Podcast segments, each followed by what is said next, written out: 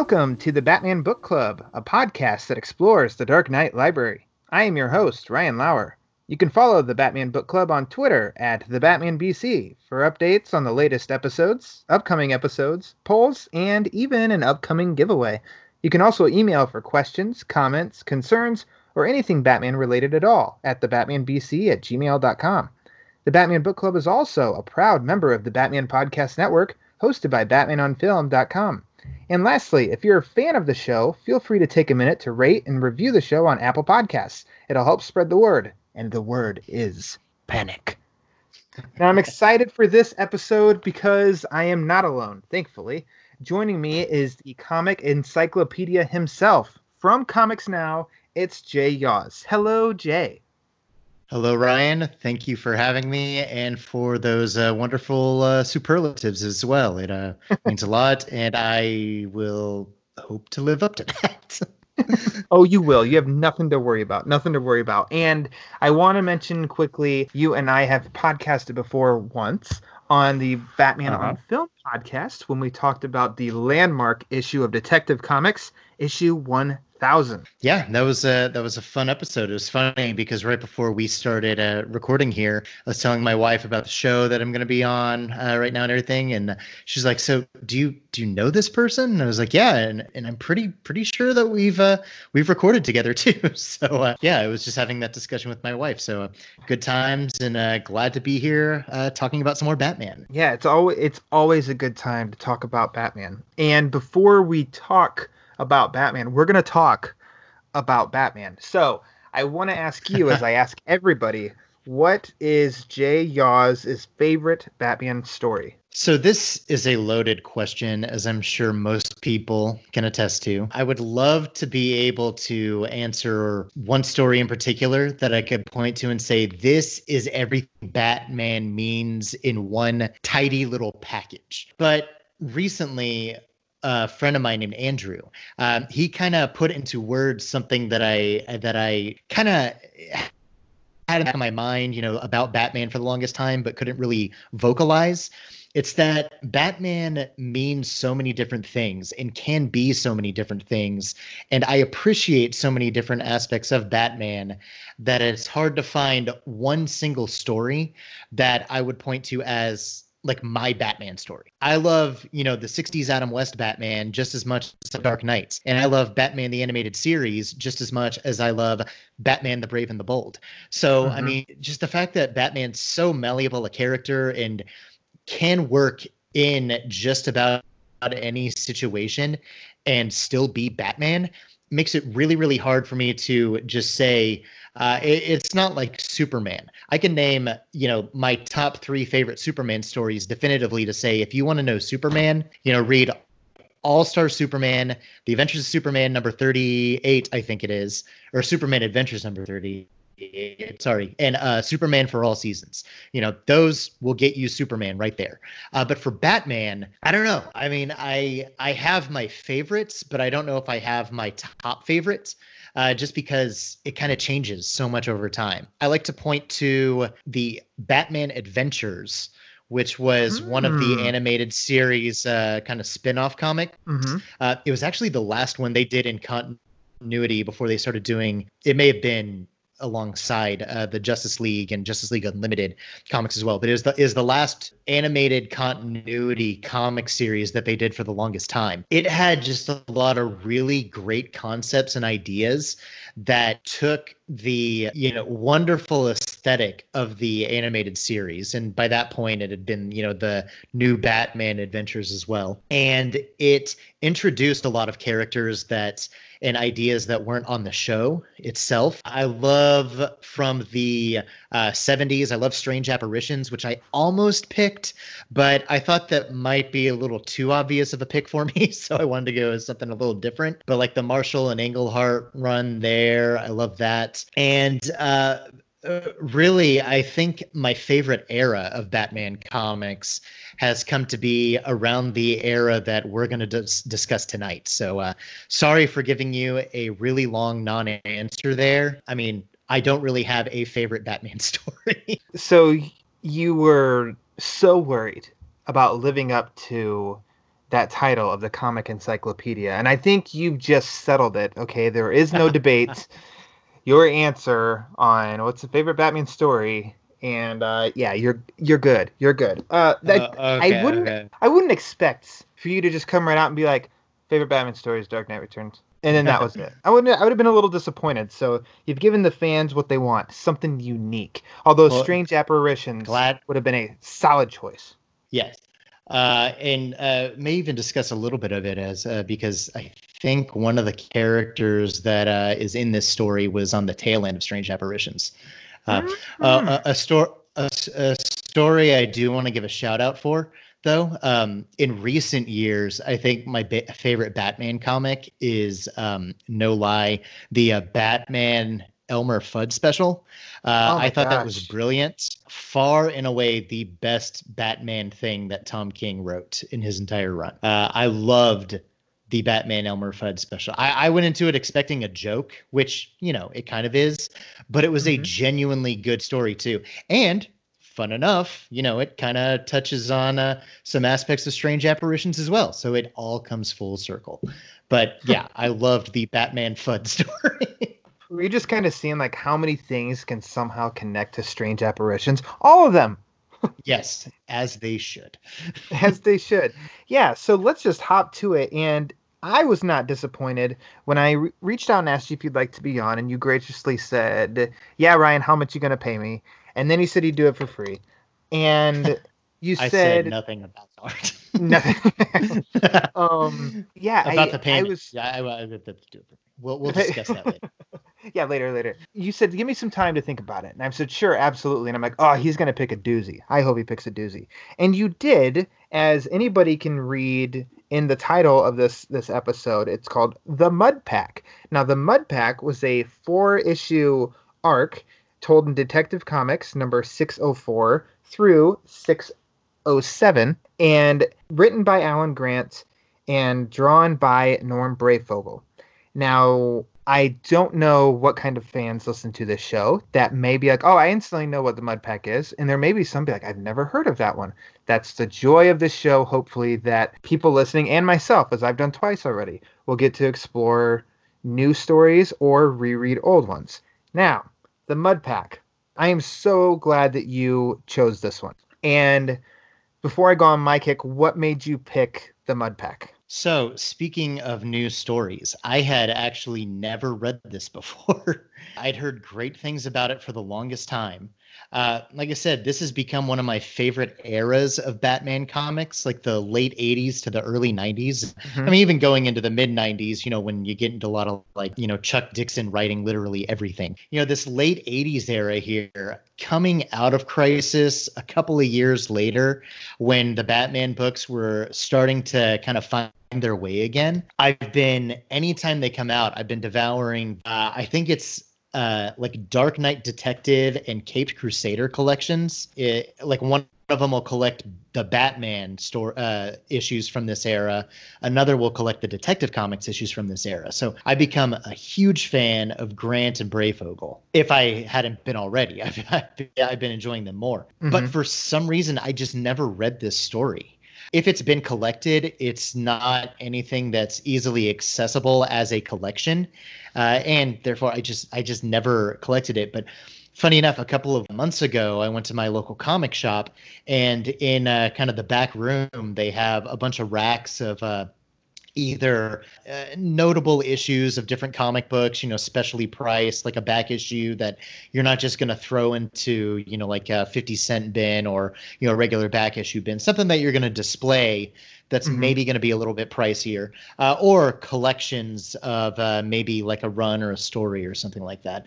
Uh, they had all four issues of this arc just collected in one bag and board, and they had it marked at uh, eight dollars. So I got all four issues of this arc for eight bucks, and it even still has the uh, two mini posters that come in issues 604 and 607. Uh, but I picked it up because I was like, you know, I I love this creative team. I love this uh, era, and uh, uh, I love Clayface. Clayface is one of my favorite Batman villains, uh, and uh, I'd heard great things about it, but never got around to it. So when you asked me to be on the show, I was like, you know, how about I, you know, take this opportunity to not use it as an excuse per se, but you know, I'll take this opportunity to finally read the Mud Pack, and read it. I did. So um, motivation yeah, motivation to read something that you're like it's not time not time to read it yet not time to read it yet. The time will come and present itself and the batman book club delivered. So there you go. Yes, the Batman Uh, book club was the time. I, I loved the choice for for multiple reasons because number one is nostalgia. I grew up i'm apologize if i've already said this before in one of our episodes. I grew up we small small town uh, no comic book shop there was a spinner rack at the grocery store for a little while and then it was gone. So i just couldn't get comics regularly. And i relied on my my brother and i relied on my uncle who was a big comic uh, collector like in the 90s and one he i don't know what age i was. I was young but he had been buying multiple issues of comics of both batman and detective and he Mhm. gave my brother and i big stacks of each and of course i f- blew through mine and then i blew through his and his contained the mud pack and i think what stood out so much from those was the covers all 4 of the Mhm. covers i think are just awesome awesome awesome and the the cover to the first issue of the arc of you know it's a batman made out of clay but a, a an arm and a knife coming down to strike him. I remember that image distinctly in my brain of like oh my gosh some batman's clayface and something's gonna stab him. Oh my gosh. And i was losing my mind. And then another one that that stands out is the the third chapter of a ghost robin and batman in front of his grave. That striking image as well because at that point I had so little exposure to to the history of Batman that even though Jason Todd had died just a couple years prior, like when I received when I got these comics, he'd only died a couple years prior, but I didn't know that. So I was just like, why is Robin a ghost? And it was like scary and Uh-huh. spooky. So the Mud Pack just stands out to me as some of the earliest comics I remember ever getting. And secondly, I thank you because you were the first person to choose a story drawn by one of my favorite artists, Norm Breyfogle, the king of Batman artistry. Him and Lee Bermejo are my favorite artists. I couldn't choose one over the other. Breyfogle Yeah, is just like awesome. Breyfogle and Aparo for me. Like Jim Aparo draws what I think of when I think of Batman, but Breyfogle I think draws Batman comics the way I think of Batman comics, if that makes sense. Yeah, absolutely. And Aparo's up there for me as well. Like he is right behind them. And I was reading actually an interview with Breyfogle as he he definitely credited of how much he loved Aparo's art and he's like I need to find a way to distinctly be like you know I need to be different from his I can't just copy because he's so good and that he was so appreciative of his writing partner Alan Grant also fun fact because wasn't it Alan Grant was Sam Yeah. Neill in Jurassic Park Jurassic so I Park, thought yeah. that like I thought he's writing comics because when you're like six, you have no idea. It, it's all it's all real. But Breyfogle loves Grant because Grant wrote in such a way that allowed him to be an artist and like the the freedom. And I think it just shows in all of their work together that this is just this was such a definitive team in Batman comics, you know. And the Mud Pack I don't know where I'd put it because I have like I just can't think off the top of my head distinctive stories of like where would I put it, but it's just like the Mud Pack's just a great Clayface episode or story. So I'd like to just get into it. Let's just get into it. We don't we don't Let's- have to di- do dissect yeah, dissect every single panel of every single story, but maybe just highlight highlight each issue. And the first issue to relate it to, you know, what, I'm going to let you say, how does the first issue relate to strange apparitions? So the tail end of Strange Apparitions uh, has an uh, an issue or two, uh, I think, about the third Clayface, Preston Payne, who is just so weird. Uh, I mean, he's not anything like the uh, Basil Karlo Clayface, which until I was reading this the other day, I completely forgot that Basil Karlo didn't actually have any sort of like clay powers or even disfigurement. He just Same wore here. a mask. Yeah, Yeah. Because I like I've I've read the like his first appearance and everything. It just been so long, and I forgot that uh, even um, spoilers for you know a 65 year old comic or whatever. Uh, Matt Matt Hagen was dead. Uh, I mean, he uh, I'd completely forgotten he was out of the picture. But uh, Preston Payne, the uh, third Clayface, uh, is a man that is actually contained in a sort of special suit that looks kind of like the uh, uh, like one of that old school Mister Freeze costume that uh, is like really really bulky and uh, really colorful and not befitting Mister Freeze at all. But uh, Preston Payne has. Uh, like a toxic touch to where if he touches someone, then they will effectively get the affliction that he has and they'll just melt. Uh, but he's also a very tragic figure because uh, I'm not sure if it's related to um, to getting the powers or, or, or what have you, but um, he's also mentally unstable. And as as we uh, see in Strange Apparitions, uh, he uh, had a quote unquote lady love that he spent time with in Arkham Asylum that was actually a uh, department store mannequin. Uh, that he had fallen in love with, and I mean, it's it's it's kind of you know a, a funny concept on the surface, but I don't know. I mean, he's just so tragically written that you can't help feel bad for him. Uh, like almost in some ways he's a victim. And even in this story he's he's not really an antagonist in that he is one of the the masterminds of this evil plot but he's he's a tool that's being used by somebody else uh, which is which is j- just as tragic. So um, uh, strange apparitions has a story about preston payne and uh, we open up Detective Comics number 604 with Preston Payne in Arkham Asylum, talking with uh, his lady love, who is named, let me uh, uh, pull it up here, uh, Helena. Helena. Unfortunately, Preston wants a divorce from Helena, and, um, you know, which again, this the, the whole thing's you know kind of funny on the surface, but then you see the security guards just laughing at him, and uh, and, and you kind of feel bad for the guy because he's clearly unwell and he clearly Mhm. needs to be in the asylum for treatment to be rehabilitated.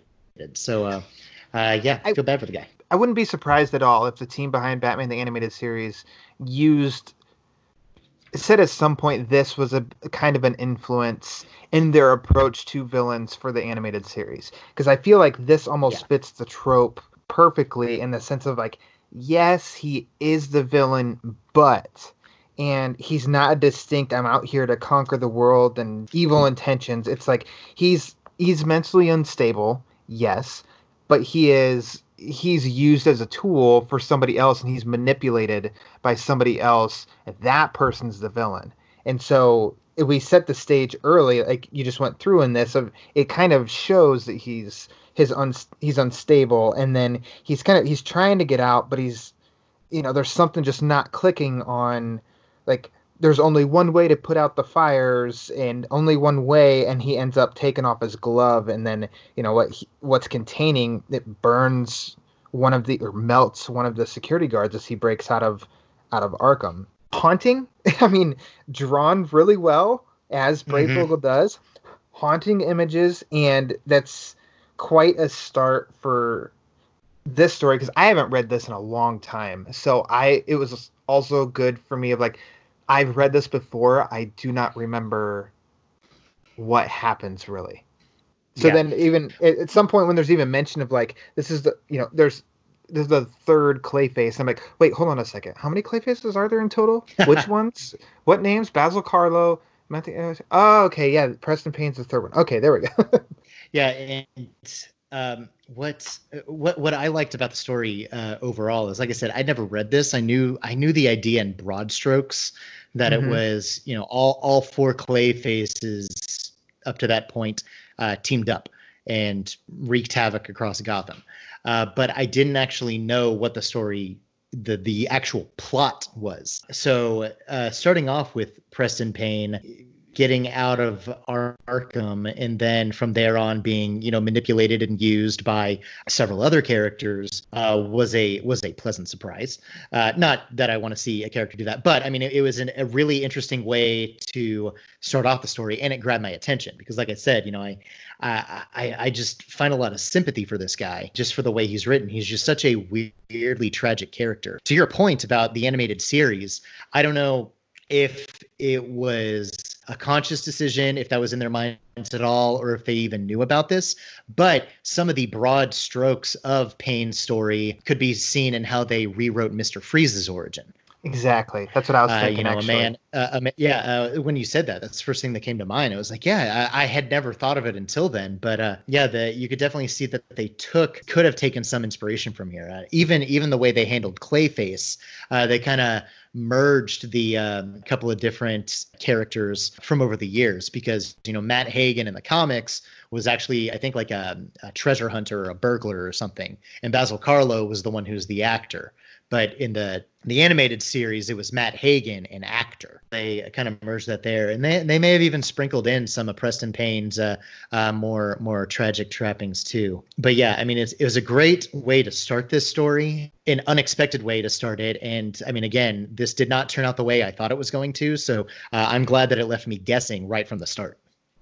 Yeah, and we something that's done well a couple times in these four issues is so immediately from there is a scene of Batman taking out some bad guys who are attacking a woman, and he takes them out, and then he takes off in he takes off in the Batmobile, and in the in that panel of the Batmobile going one way, the other way, it's like it's almost like a handoff of we're following mm-hmm. Batman, handoff, and now we're going to follow this character that's in that panel as well, which is a green coated man.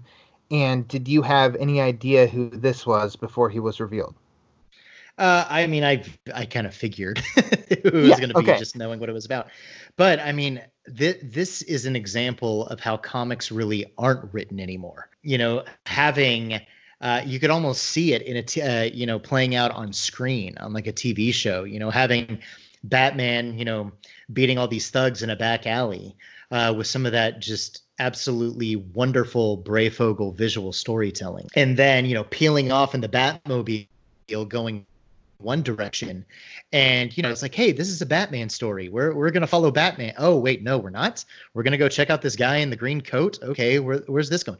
So i mean it's it it's really great um like like you you were talking about earlier how Breyfogle talked about how grant alan grant was as a writer. Mm-hmm this is a perfect example of how they worked well as a team. It wasn't just the writer writing the dialogue and then the artist drawing the nice pictures. It's they were telling a story together.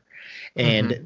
yeah, that's that's just um, again uh, something that I, I almost didn't even you know pay much attention to when I was reading it. You know, like okay, this is what Grant and Breyfogle do. But yeah, uh, that kind of twist of seeing Batman drive off, but then focusing on a background uh, character was just just just great storytelling. Uh, keeping you keeping things moving by having it go directions that you wouldn't expect, and um, uh, and uh, I just love it. Sorry. no, no, it's fine. The other person in question that is Basil Karlo, and to fit the fun theatrical gimmick, the former actor goes to an abandoned theater where he is attacked or harassed by some men and they become his first victims of the story. And what we're leading to, so there's two clay faces and we're supposed to include four. Huh. Then we jump back into Batman, who gives us a quick, hey, just in case you don't remember the origin of Preston Payne, here you go. we catch back up to Preston now, and then the police are trying to take, trying to capture him, but they're distracted by this this new character her name's Looker, and she apparently was with Batman and Batman and the Outsiders, but I've never read yeah. any of Batman and the Outsiders, so I know nothing about this character. So I've read it, and I remembered her when I saw her. She was one of the last characters I expected to see in this story. Just because, I mean, when, when she showed up, I was like, is that Looker? What? So again, story going in places that I didn't expect. Uh, and even now, it's not quite what it seems at, at first sight because you know this isn't actually Mhm. Looker. It's uh it's the fourth Clayface uh, who's a female, and I don't even remember if she actually has a name. Uh, Sandra Fuller or, Lady Oh, that's right. Clayface. That's right, Lady Clay. For Oh. some reason, I was thinking that she was never given a name, but um, uh, I forgot about that. I think she actually originated in uh, Suicide Squad too, or at least that's the first time I ever Oh. read her. It was like a Suicide Squad book. But uh, but yeah, um, you find out that this is actually Lady Clayface who can morph and transform in her appearance, but also can take on like the psychic abilities of the people that she that she mimics. So Looker can kind of influence people and her name is a truly horrendous pun on the fact that yes, she is a look because she has a very um, uh, unique costume that is Yeah. um, revealing in certain places. But Yes. um, uh, yeah, I mean, I don't necessarily have anything against the character. It's just I, I was not expecting to see her in this story. Now, Uh, but for me, I, I ended up liking how they used her. so this time around, since I don't remember anything from the story, I'm kind of like, wait, what? What's going on here? And then she used, you know, used the powers, and then she doesn't pick. Preston Payne is passed out. She picks him up telekinetically or with her power and hauls him with her as she walks away. And I'm kind of like, what? And Yeah. it jumps then to Basil in the in the theater as he's pouring clay into a bowl and we kind of get a quick origin story there and then he he molds what's the the clay that's left over from Matthew Hagen. So we're we're seeing now the assembly of okay, Clayface 3. At this point I didn't know who, that who Looker really was and then that gets gets revealed. And then we have Basil and then we have Hagen. It's like, "Oh, okay. Hey, the Mud Pack. Would you look at that? It's all four of the Clayfaces are coming together. Why is this? Hmm, what's the plan? What is the plan? And meanwhile, Batman's just he's trying to track down what's the connection here. How he finds out that Preston escaped. Somebody took him. He goes back, sees somebody. I know I said I wasn't going to go panel by panel, but this is the first issue is crucial in planting the seeds for the story. And Yes. he finds out that some Preston had a visitor. It was Looker, real name Leah. I think L I A. I assume that was Leah. Somebody that he recognized. He's like, what was she doing, helping bust him out? And the issue ends with us getting a with Looker turning into Lady Clayface. For me, I had no idea what was going on, and I was like, oh my gosh, she's Clay. And then oh, explains her powers. Oh, she's so special and crazy. And then Basil takes off his mask, and he's you know Basil Karlo, in which this was like you'd said oh yeah he didn't really have clayface powers which becomes the whole point of the story is that he's assembled the other clayface characters together because he wants to in a sense become the ultimate clayface Yeah, he wants to mix their different DNA together and inject himself with it so that he can gain the powers that they they have in his stead. Yeah, the, the thing about Looker as well is I didn't piece things together that she was Lady Clayface at first because I honestly couldn't remember Looker was a good guy or a bad guy. I remember that she was in the Outsiders book, but I couldn't remember if she was a member of the team or if she was a villain. So that was also something that you know kind of kind of took me by surprise there. Uh, this all go on, go on, sir. well i was just gonna continue on and say well they there's something in common between her and batman in this story in that though karlo wants to become the ultimate clayface he doesn't reveal his plans too early he wants to first uh, set up batman and kind of turn gotham against him which he succeeds but also i don't think that they could have played with that arc or played with that plot point as much like they condensed it instead of expanding it, you know, because Yeah, I relate that, could to have, that could have that could have been the entire story by itself. Is just the clay faces banding together to commit crimes as Batman and uh, make him a wanted man. That that could have been its own story. Yeah, so to catch up on that, Karlo talks him into we need to set up Batman. How about you go and you rob a bank? One of you, Looker, you dress or not Looker. See, I'm gonna call it Looker all the time. Sandra Fuller, Lady Clayface. You take on the appearance of Batman, and then it will look like Batman has also robbed the bank with Preston. And oh my gosh, everybody needs to go out after Batman. I when reading that or in yeah, in reading that here, I'm like, oh, that's kind of an interesting. That's kind of an interesting plot point or you know part of a story. And then it or that same page after that ends, the real Batman's in Gordon's office in which somebody comes in is like, "What, Batman? You just robbed the bank." Gordon's like, "No, he's been here the whole time." It's kind of like, "Oh, okay. Well, I guess I guess that's kind of it. Like, it's it's wrapped up in the same page." Okay, I mean, not enough that's Yeah. nitpicky, I know, uh, but it's kind of like, oh, there, you didn't get to play with that as much as you really well, could. I mean, even for a little bit, Batman's like, you know, don't say anything about me being here yet. Let's use this.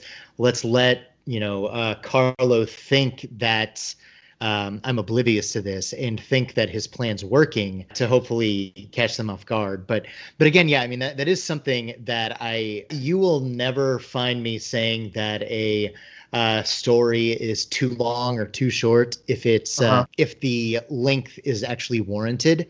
I do think a lot of modern comic stories are too long in the sense that they are written for the trade. Everything's a six part arc. You know, uh, things could be condensed down to three or four issues. Uh, so I'm glad that this is a, a story that um, is told in a shorter amount of time uh, than a lot of modern stories do. And even then, it's it's packed with information. It doesn't feel like there's a moment that's wasted or uh, anything that's just kind of spinning spinning the wheels narratively speaking, uh, just to pad out the runtime. So, yeah, I mean, I, I'm glad for the uh, the relative brevity of the story, but that is one of those aspects that they could have gone on with a little bit more. Like, hey, let's make them think that that we're not onto them yet. Let's let's uh, you know, I mean, obviously, uh, don't let people get hurt or get endangered or anything. But uh, if they want us to think that they're framing Batman, let's let's let them think that they actually did, just so you know they can play into our hands and we'll be ready for them. It would have been nice to get a little more of that. I definitely agree. Yeah, and it's definitely it doesn't hurt the story in any way whatsoever.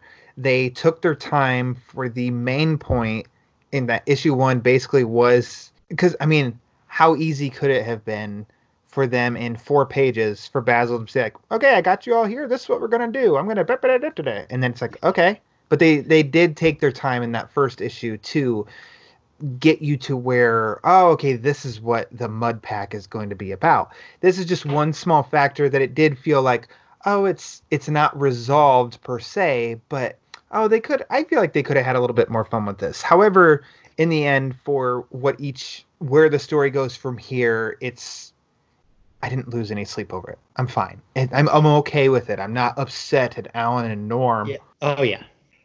Yeah, and, So- and honestly, that, that's that's one thing I liked too is the fact that we don't get the entire plan laid out at the end of issue one, and then for the next three issues, we're just trying to figure out how everything is is supposed to piece together to get to the conclusion that they set forth for us in the first issue.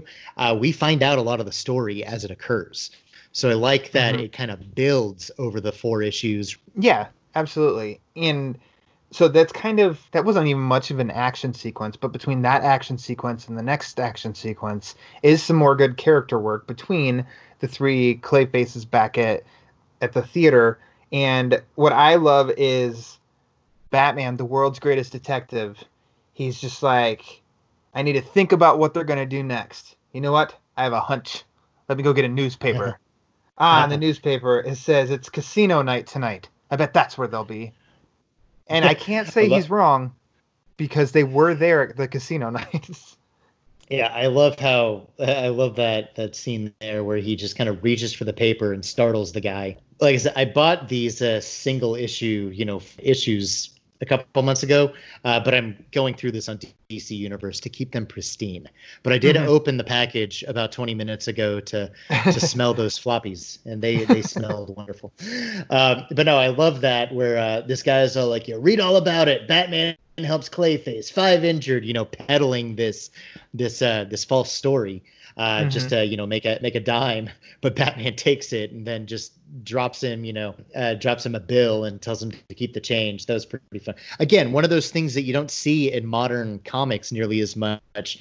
You know, Batman going around Gotham and interacting with the normal citizens of Gotham mm-hmm. City. Uh, I, I, just I just love that. But um, but yeah, yeah. I mean, a, and a lot of it too is uh, to your point. You know, Batman had a hunch and he's you know just playing it. You know batman makes mistakes and has to think his way out of a lot of his situations and even has to rely on the help of others in this story but he's not like a begrudging jerk about it either uh, mm-hmm. So I was, uh, uh, it was another thing that's just refreshing to read.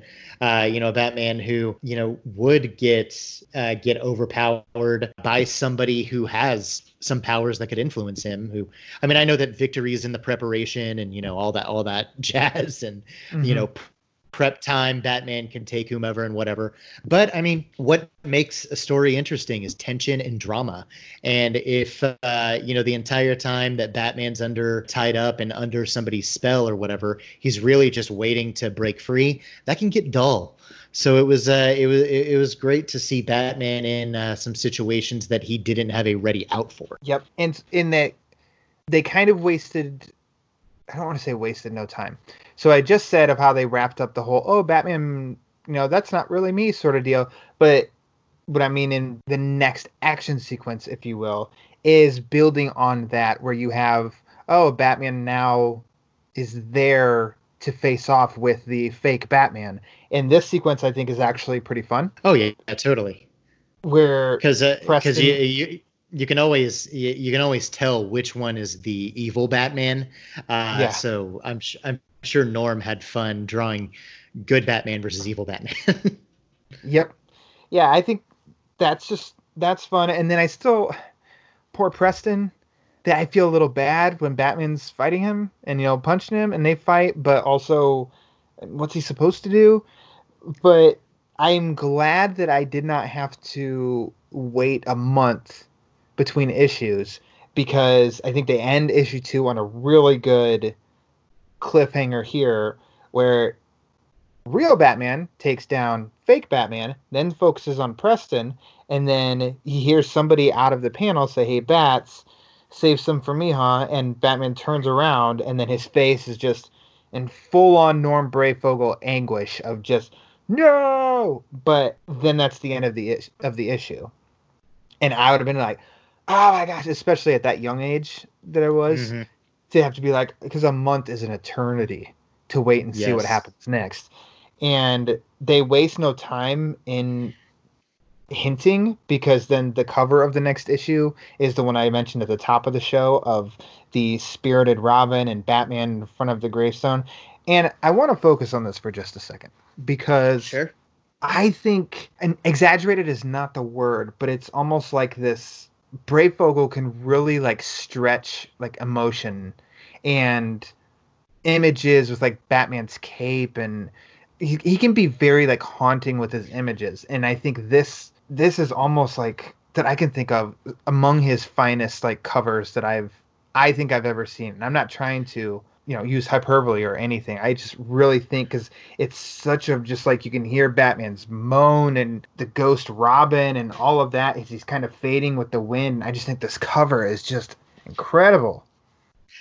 No i i completely agree. And i mean exaggerated might be the right word. Uh, uh and i i mean i agree with that too because the way that norm pencils he he can do a you know keeping regular stock anatomy and proportions and you know do, do things like that you know as well as anybody mm-hmm. but he is not afraid to just for the sake of uh, you know a look of anguish like on batman's face at the end of uh, issue 60 uh, 605 uh, mm-hmm. or even Robin's kind of ghostly figure here on the cover of 606. He's not afraid to, you know, stretch a little bit or make things a little a little rubbery or a little kind of malleable with the anatomy to get the uh, the effect that he wants and i think that's what makes a lot of his his his action scenes and uh, just uh, just the way he lays out panels and you know covers in this instance just so memorable is he's not afraid to set aside realism for what works best for the the visual story he's trying to get across. Mm-hmm. He goes full on comic book, and that's what us comic book readers oh, yeah. want. Oh yeah, exactly. That's what we want.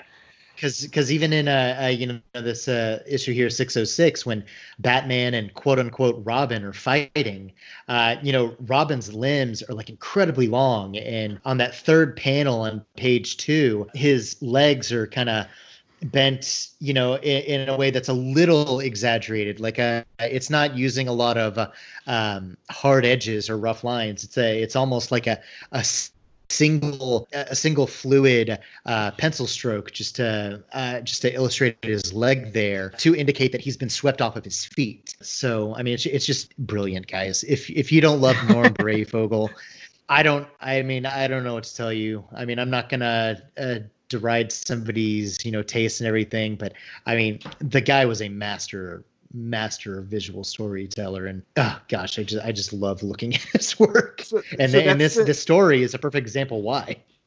Yeah so that's i mean that's actually where i was going to hop to next was the uh, quote unquote robin and his kicks and how that too can fit into the stretch slash exaggerated look that breyfogle does in his work. And it's totally effective and it works. Like this is it's just oh man it's just it's his distinct style and it's it works. I've never i don't ever see it and think okay that looks a little too weird. It's just like oh my gosh it's just it's good it's good. And we we get i think this is such a standout arc for breyfogle because in this issue and the next we get such a variety of panels and drawings you know like mm, yeah a, a bunch of different characters close-ups and an action not to mention the clayface characters and you know changing their their forms and then during the Robin fight, you got Batman in the foreground, and even though he's under a cowl, Breyfogle can always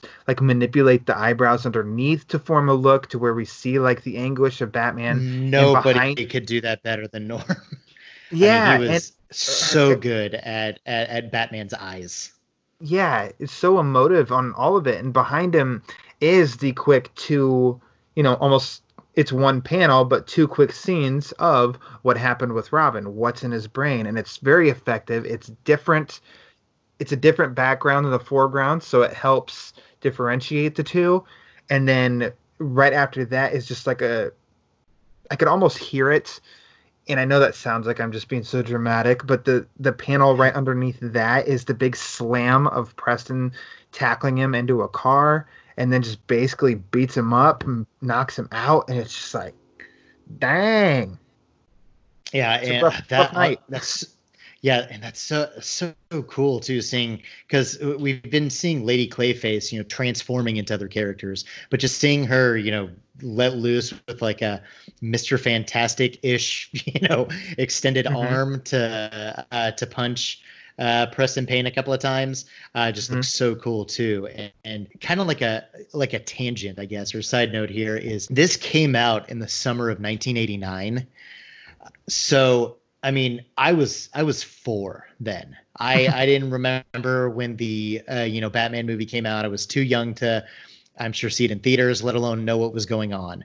But I am almost jealous of all the great Batman content that came out that summer because you got you know the the Tim Burton movie, you have this, which came out, you know, within a month of the movie's release, I believe. And uh, like I said, I was flipping through the uh, single issues, the physical copies, a minute ago. At the end of, I think this issue, uh, 606, there's an advertisement for a lonely place of dying, which would kick off very, very soon. So it's like there was so much good Batman content coming out around that time, and that I wish I could just go back and experience that with everybody anew because this is great the the movie is just iconic and uh, uh, groundbreaking and a landmark of superhero cinema and cinema in general. And then you have you know a Lonely Place of Dying, which would introduce uh, you know my favorite Robin, pretty much everybody's favorite Robin, Tim Drake. Well, not everybody's, but you know a lot of people who mm-hmm. run in our circles, you know their favorite Robin. So this was just a great time to be a Batman fan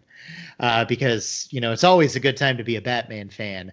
Uh, but here you could actually you know have have the proof to back up why you love it so much. You could say, yeah. go see the movie. And then when you're done, go buy Detective Comics off the stands. And then a couple months later, go buy some more, you know, comics to uh, to find out who the new Robin's going to be. And oh my gosh, it's just just so much great stuff coming out around this time. I mean, that's a lovely tangent that you just went on. So, I mean, I, I don't think any of us that are in in that age range because yeah, I'm I was born in fall of 86, so I wasn't that far behind you, and I don't remember Batmania, and I'm very jealous.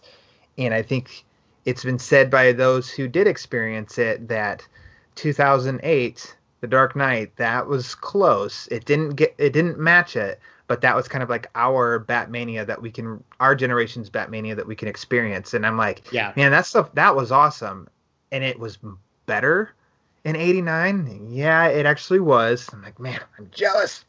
Totally jealous. But whatever. Yeah the, and the thing about 2008 too is batman had been part of pop culture for uh, as as a mainstay you know ever since the summer of 89 so even though the hype for that movie and even a lot of the comics coming around that time were just as great it's you know summer of 89 batman wasn't obscure but he wasn't you know the most popular superhero in the world. But after that summer, uh, and ever since then, it, eh, you'd be hard pressed to find somebody who wouldn't admit that you know Batman is more popular than just about anybody. Um, mm-hmm. What one thing that I want to mention, you brought it up, is uh, a lot of Norm's really kind of Breyfogle's like really kind of trippy. I mean, like full page spreads where he does a lot of really weird and interesting uh, storytelling. Mm-hmm. And uh, on page uh, 14 of 606 here, they have a reference to the Killing Joke.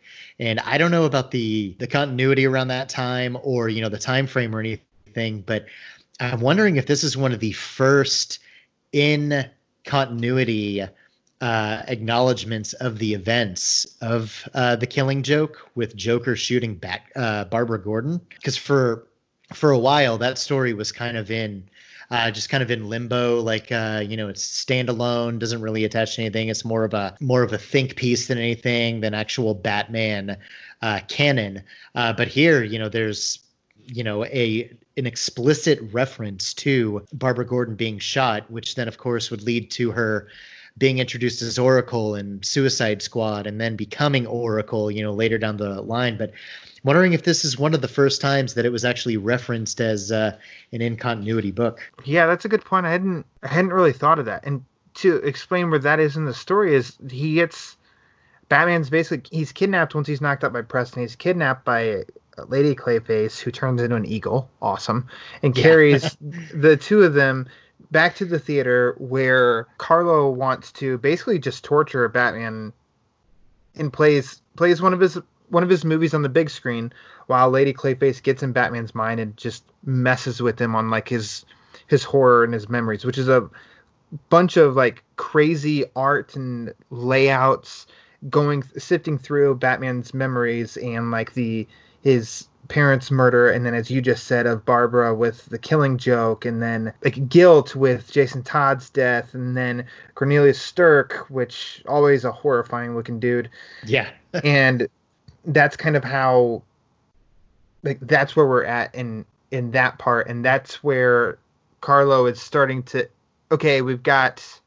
I'm getting the plan is proceeding drugs Lady Clayface to knock her out, gets her blood, gets Preston's blood, and he's basically we're we're ending the issue where he's got what he needs to achieve his goal. And look, Looker is also in the uh, picture now because she was getting like psychic imprints almost of Lady Clayface using her powers. Uh, so she mm-hmm. had just kind of a feel, kind of like Batman was working on a hunch earlier. She just had a gut feeling that she needed to come to Gotham. Uh, so that's how she winds up there and um, can uh, can be part of the story proper uh, on her own. Yeah, and this is another case of after the crazy mind mind trip that Batman of Batman that Breyfogle gets to draw, he gives us a sweet moment between because Preston wakes up and then Lady Clayface wakes up and they they both talk to each other and Breyfogle again with his expressions works his you know his emotive facial expressions and like to such a good such good effect and then oh Preston and Sandra end up being in love and they kiss. Aww. And I mean it's it's fun. It's fun. And then even what yeah. they do with like it's the end of the movie that's on the theater screen and they even do a heart around the two of them as they're kissing yeah. and it's just kind of like it's just fun. Like it's, in I the mean, end it's it's, it's, it's corny but it's not it's not afraid to be, you know, sincere about it either. Uh, I really like that. Yeah, I like that. And then there's a moment earlier in that issue too that I kind of wanted to touch on because uh, you know after Batman is taken away by Lady Clayface, we go back to Commissioner Gordon's office, and uh, you know this could have just been a throwaway scene that wasn't even necessary that or, or, didn't necessarily need to be included rather. But you know he tells uh, you know he's thinking you know you know i mean i'm paraphrasing here because uh, i've scrolled on to the uh, the final issue but uh, at this point but uh um, you know he thinks it's like you know even though he said to not reveal that he wasn't part of these crimes uh, we're going to go ahead and do it because if for some reason uh, we can't save Batman if someone isn't there to help him. If he, if this is his last night living, I want him to go out as the man that he is, which is a hero. And that was just such a great little moment with Gordon, and uh, you know, showing that a Gordon is has his own agency and has his own line of thought and motivations and everything to do things. He's not doing things just because you know Batman is there to help. It's I mean he's a good cop and he he knows what to do in each situation and he'll he'll work with Batman but also if Batman says let's do this but it proves that that's not the best route to take after you know some unforeseen circumstances gordon's still willing to make you know decisions that that will be beneficial for batman or Gordon himself or Gotham or the police force or anybody. So it's just a just a great little character moment with Gordon there that exemplifies that and his friendship with Batman too. Mm-hmm. Yep. There's no there's no doubt on if this was like a, a newish reader. It's there's no doubt where Gordon and Batman stand. Right. And sometimes it's like it doesn't even take much. It's something that all of us fans like reading or seeing on screen or anything. It's just like though the camaraderie between the two. It can be done in a panel or two even. And so yeah, that's a that's and also I think Batman and Gordon's in Gordon's office just makes me happy. Doesn't yeah. take much to mean, make me happy with Batman. yeah, yeah, same. I mean, it's and it's one of the one of those things that um, you know just makes that that I love about this this era of comics, especially like like I've been saying this whole time, is it just makes Gotham itself feel bigger and more alive and mm-hmm. more more like an actual character in the story too because you have Batman almost casually sitting in Commissioner Gordon's office, you know, discussing a case. Um, mm-hmm. And then somebody bursts in and then they find out some details about a crime. So Batman's like, oh, well, better go figure this out. And then, you know, he, you know, uh, takes takes the paper from that newspaper, uh, you know, the newsstand guy.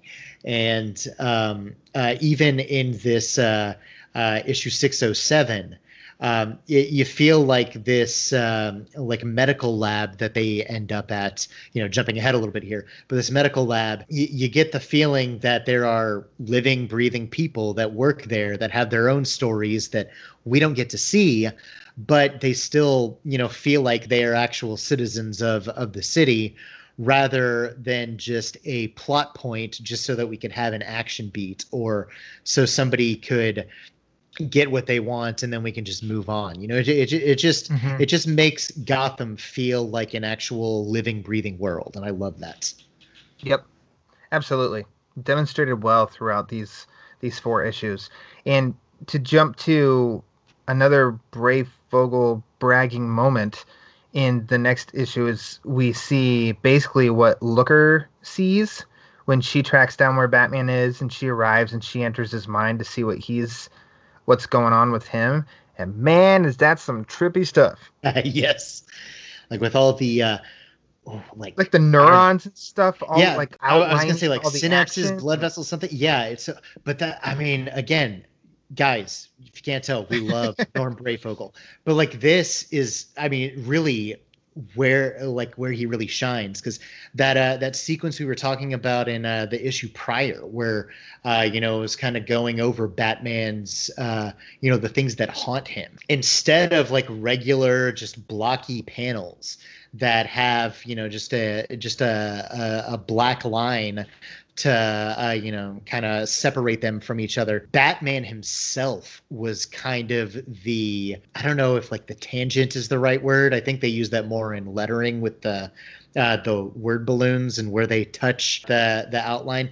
But you'd see batman like batman's figure above somebody in his flashback and then you'd see batman below with his cape kind of billowing Mhm. out and that would mark off where that flashback ends and then below that and sometimes even within batman's uh, cowl and cape and everything you would see something playing out and i mean it's just so imaginative and uh, just brilliant how he leads the eye with that kind of stuff. And, uh, and even even in this sequence that you're talking about here uh, with all these uh, you know looks like a bunch of uh, neurons in somebody's brain kind of outlining uh, everything. And then you have scenes playing out in there. Uh, just such a just such a unique and great visual storytelling uh, device that he uses to j- j- just to make things stand out all the more. Yeah, absolutely. And it gets it's kind of like I'm curious I would have liked to have seen what Alan Grant's script said.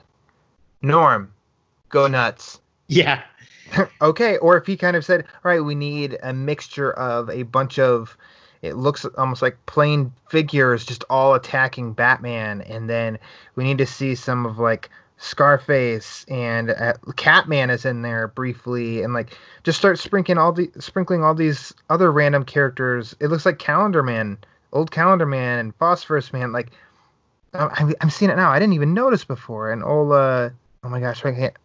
There's Killer Moth. Ratcatcher, Deadshot. If we're talking about the same page, I don't know. We might be talking about a different page. We're No, wait. Four. I'm I'm on page four of the last issue. okay. You're talking about the the one in the previous issue, yeah, which was also a great thing. But I'll, I'll get to that later. Okay, okay. Um, uh, but yeah, I'm coming back. So so yeah, you've got uh, Doctor Phosphorus, Calendar Man, Scarecrow, Killer Moth. Yeah, that's about all I can really make out. Oh, but then yeah, ventriloquist Catman. Yeah, I mean, just a lot of really random characters that they threw in there. But you know, it it's one of those things. It's great to see the depth of Batman's rogues gallery rather than the greatest hits all the time too. Mm-hmm. Yep. So giving giving the spotlight to some of the others. That's also. I think. I think it's a good way to say that even if you know a Calendar Man or you know a, a Doctor Phosphorus or a Catman isn't quite the same level of threat to haunt him. You know, he, he takes each. This shows that even if they're not the same level of kind of the A-listers, he treats every every threat to Gotham as a serious threat because they're you know with his whole mission of wanting to uh, uh, you know end crime anyone who would stand in the way of that would be somebody that that opposes that so um, he treats them seriously enough that that he's not dismissive of it and even even joke characters to us like killer moth are still serious enough to batman that that they they haunt him in his crusade so to speak Mm-hmm. Absolutely. Well put, well said. To wrap up, in a sense, just the mud pack is that Basil Karlo, he has everything he needs. We catch up to him with a doctor who basically injects him with everything to finally turn him into Clayface. And we have this epic battle where guess what? Norm Breyfogle again gets to go nuts. And he has so many panels with such a variety of figures and action beats and of course this is this is Clayface Unleashed, so yet again he also has the Stretch Armstrong arm, and he's knocking over stuff. His face is all sorts of messed up, and he's like drastically above Batman, choking him out. And it's just it's a really cool, and it's not like one page fights over. It's it's a lengthy battle. It's it's the uh, a good majority of the issue. It's a good six or seven pages. This whole uh, mm-hmm. this whole fight scene. And I think that can that only helps in so it's six or seven pages, and then there's at least one, two, three, like five panels on each page, and it's the layout is is unique too. And I know I, I think I keep saying layout, but I think that really benefits Breyfogle's art too, because it if there's a lot of if it's just one page, flip it, one panel, flip it, one panel, okay, okay. But this is just like it's so quick that it's demonstrating the action. It's like this, yeah, is, it, this is a great storyboard for a Batman fight in a movie. A good, storyboard's a good way to put it. I was going to say it's it's a, it's a, an actual sequence. It's not just hey, let's look at some really cool uh, you know, pin up worthy uh, uh, splash pages, which are cool when they're used effectively, but it's it's also just using the comic book page to to draw our eye from panel to panel to uh, to imitate you know a sense of movement and make it make it feel like this fight is really happening. And, and what's funny is you know we were talking about earlier Breyfogle using uh, you know some unique uh, layout choices and you know uh, imagery for his borders and everything in those dream sequences. Uh, mm-hmm. This is relatively straightforward from a comic book storytelling uh, aspect and perspective. In that you know he's using standard you know blocked out uh, layouts and panels and everything, but they're a bunch of different shapes and sizes too. Like one page will be you know rectangular and square uh, like on page 14 of the digital issue, at least here. Mm-hmm. But then page 15, they start to get you know more like uh, more different geometric shapes, like even even triangles and diamonds and like all this stuff. So it's it's just really cool the way that he plays with the visuals here to you know make maybe one image stand out against another. Like I like this one here on um, on page 17 where uh, we see Batman looking at Karlo standing over a looker in kind of a smaller quadrilateral shape. But then the next one, uh, the next panel is from, and everything's from behind them. But in the next panel, everything from his is from in front of them, so you can see Batman lunging at Karlo, um, mm-hmm. and it's just you know just a, a great great way to use perspective just to uh, just to make things visually interesting the whole time. Yep. Basically, Batman and Looker they devised the only way that we're going to be able to beat him is to just basically overload him. And so Looker gets in his gets in his mind, knock him out the window, and he's such a hot mess that Karlo Literally. just burns burns through the earth and just keeps going and keeps going. And so to them, it almost seems as if that is the end for now. And then how do we end this story? Uh, with Preston and Sandra on a hilltop smooching. Such a happy yep. ending. It is such a happy ending, such a weird ending to a, a weird story, but it's great. I love it. I mean, I, I'm I'm I'm genuinely glad they got a happy ending there. Yep, absolutely. Um, and that is the Mud Pack. So, ending questions for you, sir. Number one, what out of this the four issues, what was your favorite part? That's a good question. I was even thinking about it uh, earlier throughout the day after you uh, posed that to me. Uh, I think the funniest part, um, if, if you'll notice, dear listeners, that Matt Hagen barely comes up because Basil Karlo tries to resurrect him, but is unsuccessful. So he pretty much dismisses him and says, Well, I guess Matt Hagen's going to be sitting this out And at first, I, I honestly was a little disappointed because I was like, you know, I, I want to read a story about, you know, the four clay faces coming together. So uh, with one of them, you know, out of commission the entire time and not actually taking a part in it, uh, I was a little bit upset. Just to, well, maybe not upset, but a, a little, a little disappointed, a little deflated. But then the fact that he spends most of the story propped up with a spoon, I thought was absolutely hysterical, and laughed every time I saw it. Um, but he also has a part to play because uh, Looker is able to use some of the psychic imprint on him to find Karlo and uh, uh, Fuller later on. Uh, but I mean, from a comedy standpoint, I liked that. But uh, like I said, I mean, I mean, other than just the you know the brilliant storytelling visually and you know written i mean i liked some of the smaller moments i, I mean i really liked the the twist with uh clayface's three and four you know falling in love with each other um, and even that little moment with gordon where he acknowledges you know even if uh uh, even if this is Batman's last night, he'll go out as the hero that he is. I just liked uh, I liked little moments like that because it's those smaller moments that make the big moments have more of an impact because they're the ones that get you involved with the story and with the characters. And you know, without that, you know, it might be a fun action comic, but it doesn't have a lot of depth. But uh, it's it's the little things that give things depth here. So I really liked those those little moments there. That's a good good choice. A good choice, I say. and you. it, it it makes sense. It makes total sense. Now for me, I'm gonna cheat. Whereas usually in every time I ask somebody, I don't know, I've got one thing that stands out, but for me it's got to be the end of the second issue, beginning of the third issue of the fight outside of the casino. I really like how that starts off strong of Batman fighting Batman, and then he fights Preston. The tease because somebody else is calling for Batman, and then it ends up being the Robin. Total mind manipulation there, and I, I think that whole that whole little scene plays out well. I just I really like on different levels like that just plays out well between the action and emotion and and stuff. I like that part a lot. No, absolutely. Great choice.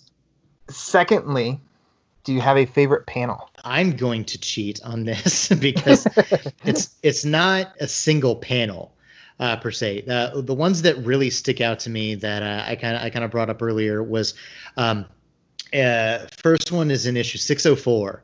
It's just page eight. Uh, it's part of that wordless uh, action scene where you know Batman's fighting those thugs in the back alley.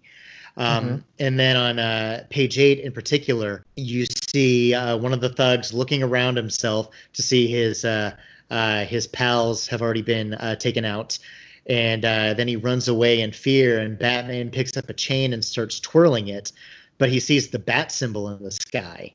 Uh, and looks at it and then uh, throws the chain to incapacitate the guy and then drives off in the Batmobile. Again, just phenomenal visual storytelling. You know exactly what's going on in the mind of the of the criminal there. You know mm-hmm. what's going on in Batman's mind. You even know what's going on in the mind of the uh, uh, the lady that Batman rescued from these guys. Mm-hmm. Um, it's just amazing storytelling without other than some sound effects without a single word on the page. So I love that. But then in uh, issue 606, uh, just as a great example of the the way that Breyfogle could use an entire page to tell a story was uh, uh, page 19 when they're they're kind of going through Batman's memories and what haunts him, and you see an image of him swinging, but then there's the Joker's giant face, and then ha ha ha ha ha all around uh, all around the page. But then um, further down the page, you have Batman being overtaken by a bunch of his uh, most, you know, the mo- notorious villains. Is a rogues gallery. You've got Ratcatcher at his leg, and then you see Deadshot and Killer Moth, then Riddler and Ra's al Ghul and Scarecrow, Killer Croc. I think that's the tarantula is that guy's name. I'm not sure. But then Two Face, and I think that's Doctor Phosphorus and the Penguin. And then in the lower right corner, you just see Batman huddled down, like almost in the fetal position, just with his cape draped over him, like he's just absolutely broken and uh, just can't move on. I mean, it's just a brilliantly realized and illustrated page that looks really cool, but also tells a, a, a story that that they're trying to tell with the visuals here, along with the uh, the narration. So there you go. My pick for my favorite panels of the story. well, I'm going to jump right on that one because I even took a screenshot because I too read it off of DC Universe and page 19 of 606 that you just described in depth. I have nothing else to add other than it's just like a splash page of you know the A-list rogues and then some B-list rogues just spread out and yeah everything the ha ha ha ha and the scary Joker and then Batman and the all curled up and it's just oh man what a what a page and what a talent by of Norm Breyfogle and everything every you know what every page in this book pretty much my goodness there, there's, there's not a wasted panel in this entire story. There's not. Nope, he takes full advantage. A list all star talent there. So, hey, that's the Mud Pack. Jay Yaws, thanks for choosing the Mud Pack. Gave me yeah, a reason thanks. to reread it. yeah, thank, thanks, thanks for asking me and, and giving me. I mean, the story itself is reason enough to read it, but thanks for giving me the motivation to finally read it. Mm-hmm. Do you do you have any last thoughts, last comments on the Mud Pack before we wrap this uh, baby up? Uh, I mean, like I said, just in general, like this. Uh, this whole era of Batman comics was great. You had Grant and Breyfogle over here doing great work. Uh, and then over on, I think the Batman title, uh, Alan Davis, I think was the penciler around this time, and I can't remember who was writing around around that time. May have still been been Doug Moench, but I don't quite remember. But even then, I mean, still uh, great just great creative teams on those uh, on on those books all around. Uh, other than the fact that this is a four part story, a lot of the um, issues that you'll run across from this era are uh, just great one and done issues that tell an entire story within you know 22 pages. So if you read five or six of them in a row even though you're reading the same number of issues as like a modern six part arc it feels like you're getting more batman comics for your money because you're getting more stories in that time in in those six issues. I just love that I love that uh, uh, just how like again how Batman, even though this was after Jason died and he's racked by guilt, he's still he's still very human. He's still you know recognizes um, even though he thinks he works best alone he still recognizes when he needs help and um, you know just a lot of great character growth for batman during this time and uh, and uh, i mean like i like i said earlier in my tangent it's it's a time that i kind of wish i could go back to and experience with everybody else just because this was a great time for batman in general. So yeah, glad uh, glad I was able to visit this. Glad I found these uh, single issues at my comic shop, and uh, I'll snap a snap a picture of the uh, posters and uh, send it to you because uh, they look absolutely gorgeous. Ooh, please do, please do, and I echo all of your statements on on the story. And yes, Alan Grant is a good writer, but this was just basically letting an artist go nuts and display all of his all of his skills, all of his talent, because there's no wasted panel, there's no wasted page. This is a all four issues, just a really in, creative display of Norm Breyfogle, and I just think it's mm-hmm. it's a great. On top of the story being fun and a fun comic book story, it's just a, a collection of some of Breyfogle's best and most inventive work. So uh, yeah. track it down. This around you... the time. I, I, think this is around the time he was, uh, uh, if not getting started, he was still a fairly fresh face, I believe. So you know, he went, you know, did nothing but improve. But he started off on a pretty great, great foot. Uh, if this is some of his early work.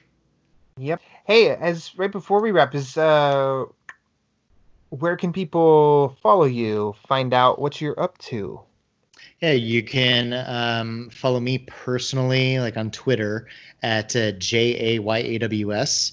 And uh, like Ryan said at the top of the show, uh, I have my own podcast and website called Comics Now.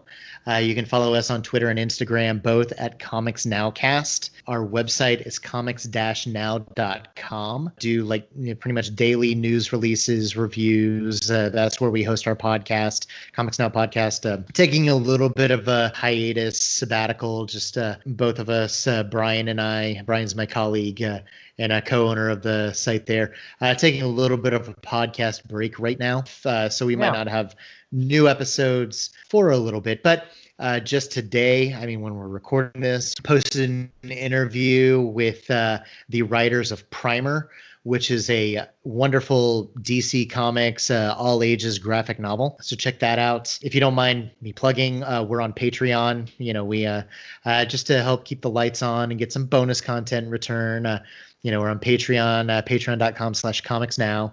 But yeah, just on Twitter, on my personal handle, I mostly tweet, interact with people, and tweet comic-y stuff. And then the Comics Now uh, handle is, you know, also tweeting a bunch of uh, uh, our, our our posts from the website and a bunch of other uh, uh, comic booky posts. So if that's uh, what you're into, which if you're listening to this show, I would assume it would be, uh, yeah, yeah, give us a follow if you don't mind. Yeah. So yeah, we're taking a little bit of a break, um, a breather from podcasting.